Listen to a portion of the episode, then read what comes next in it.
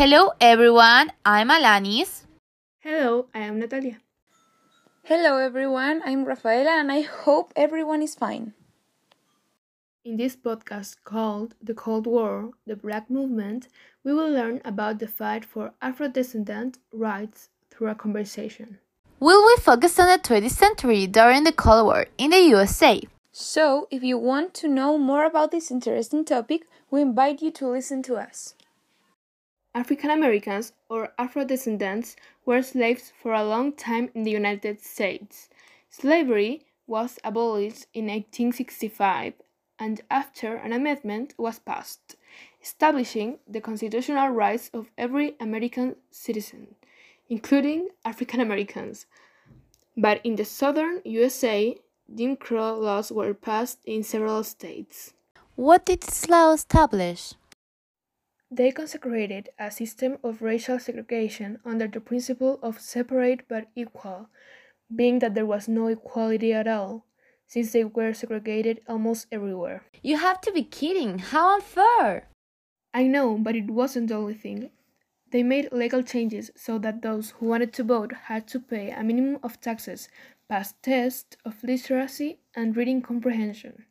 But whites were exempted from that if they could prove that their ancestors had been able to vote before the Civil War, a time when blacks were slaves, so they could not occupy that resource, and with that, they prevented the majority of blacks from voting without explicitly banning them. How unfair were those laws? Yes, actually, those laws required them to have separated spaces for black and white, such as schools, stores, bathrooms, and even hospitals. Business that admitted blacks and whites had two entrances, so white customers didn't have to cross paths with blacks. That's ridiculous.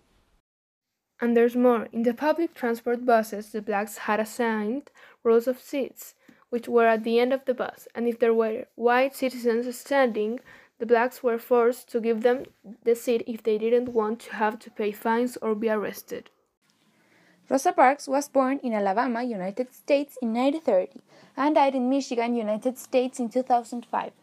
She was part of the main leaders of the civil rights movements of Afro descendants in her native country, and is recognized for refusing to give in 1950 her seat to a white person and go to the back of the bus with was the section of people of color. Wow, that's incredible. Yes, she was very brave. Yes, you're right. Okay, so Rosa Parks, for not obeying the order, was reported and accused of not following the rules for black people and ended up in jail. What? That's very unfair.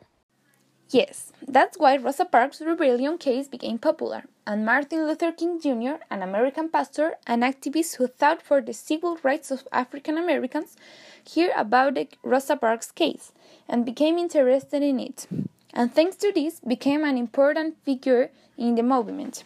He was the one who called all black people to stop using the transportation, to boycott buses. This led to low profits, and thanks to this, means of transport were declared unconstitutional. That was very smart to get attention.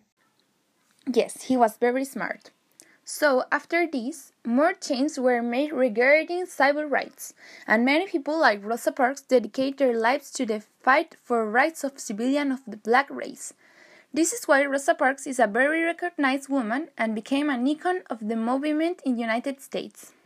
Finally, it is worth mentioning that the Civil Rights Act of 1964 was a key piece to prohibit discrimination and racial segregation, since this is the most important legislation passed in the United States, rewarding the ancient civil rights since the period of Reconstruction.